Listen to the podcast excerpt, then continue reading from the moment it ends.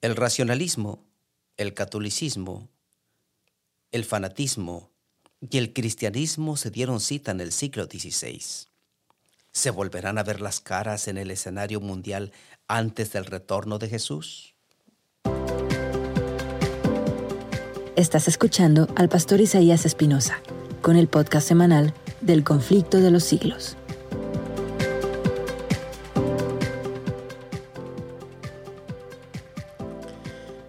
Hola amigos, qué gusto saludarles nuevamente para tratar un tema más acerca de este maravilloso libro, El conflicto de los siglos.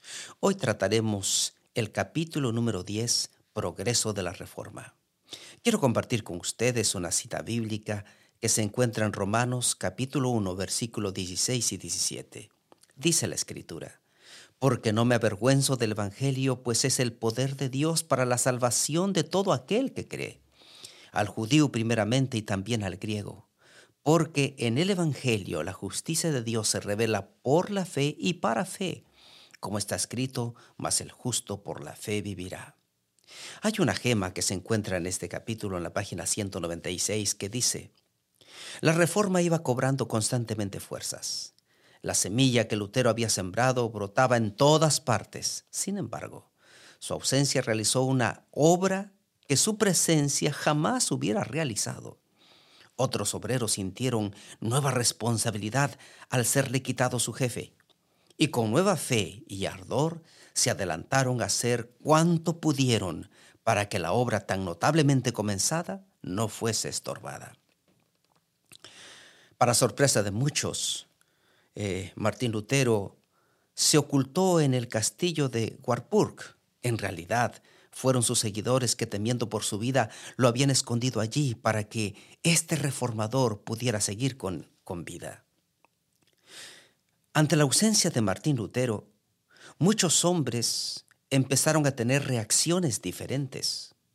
Hubo quienes, aprovechando la confusión, se hicieron pasar por reformadores, alejando al pueblo del firme fundamento de la palabra de Dios y poniendo en su lugar la norma variable e incierta de sus propios sentimientos e impresiones.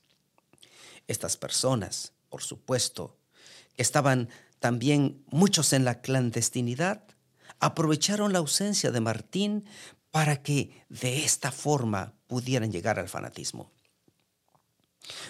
Martín Lutero entendió que su ausencia podría poner en peligro la reforma. Así que, dejando su refugio en el castillo, volvió a Wittenberg, donde comenzó de nuevo a predicar con poder la palabra de Dios.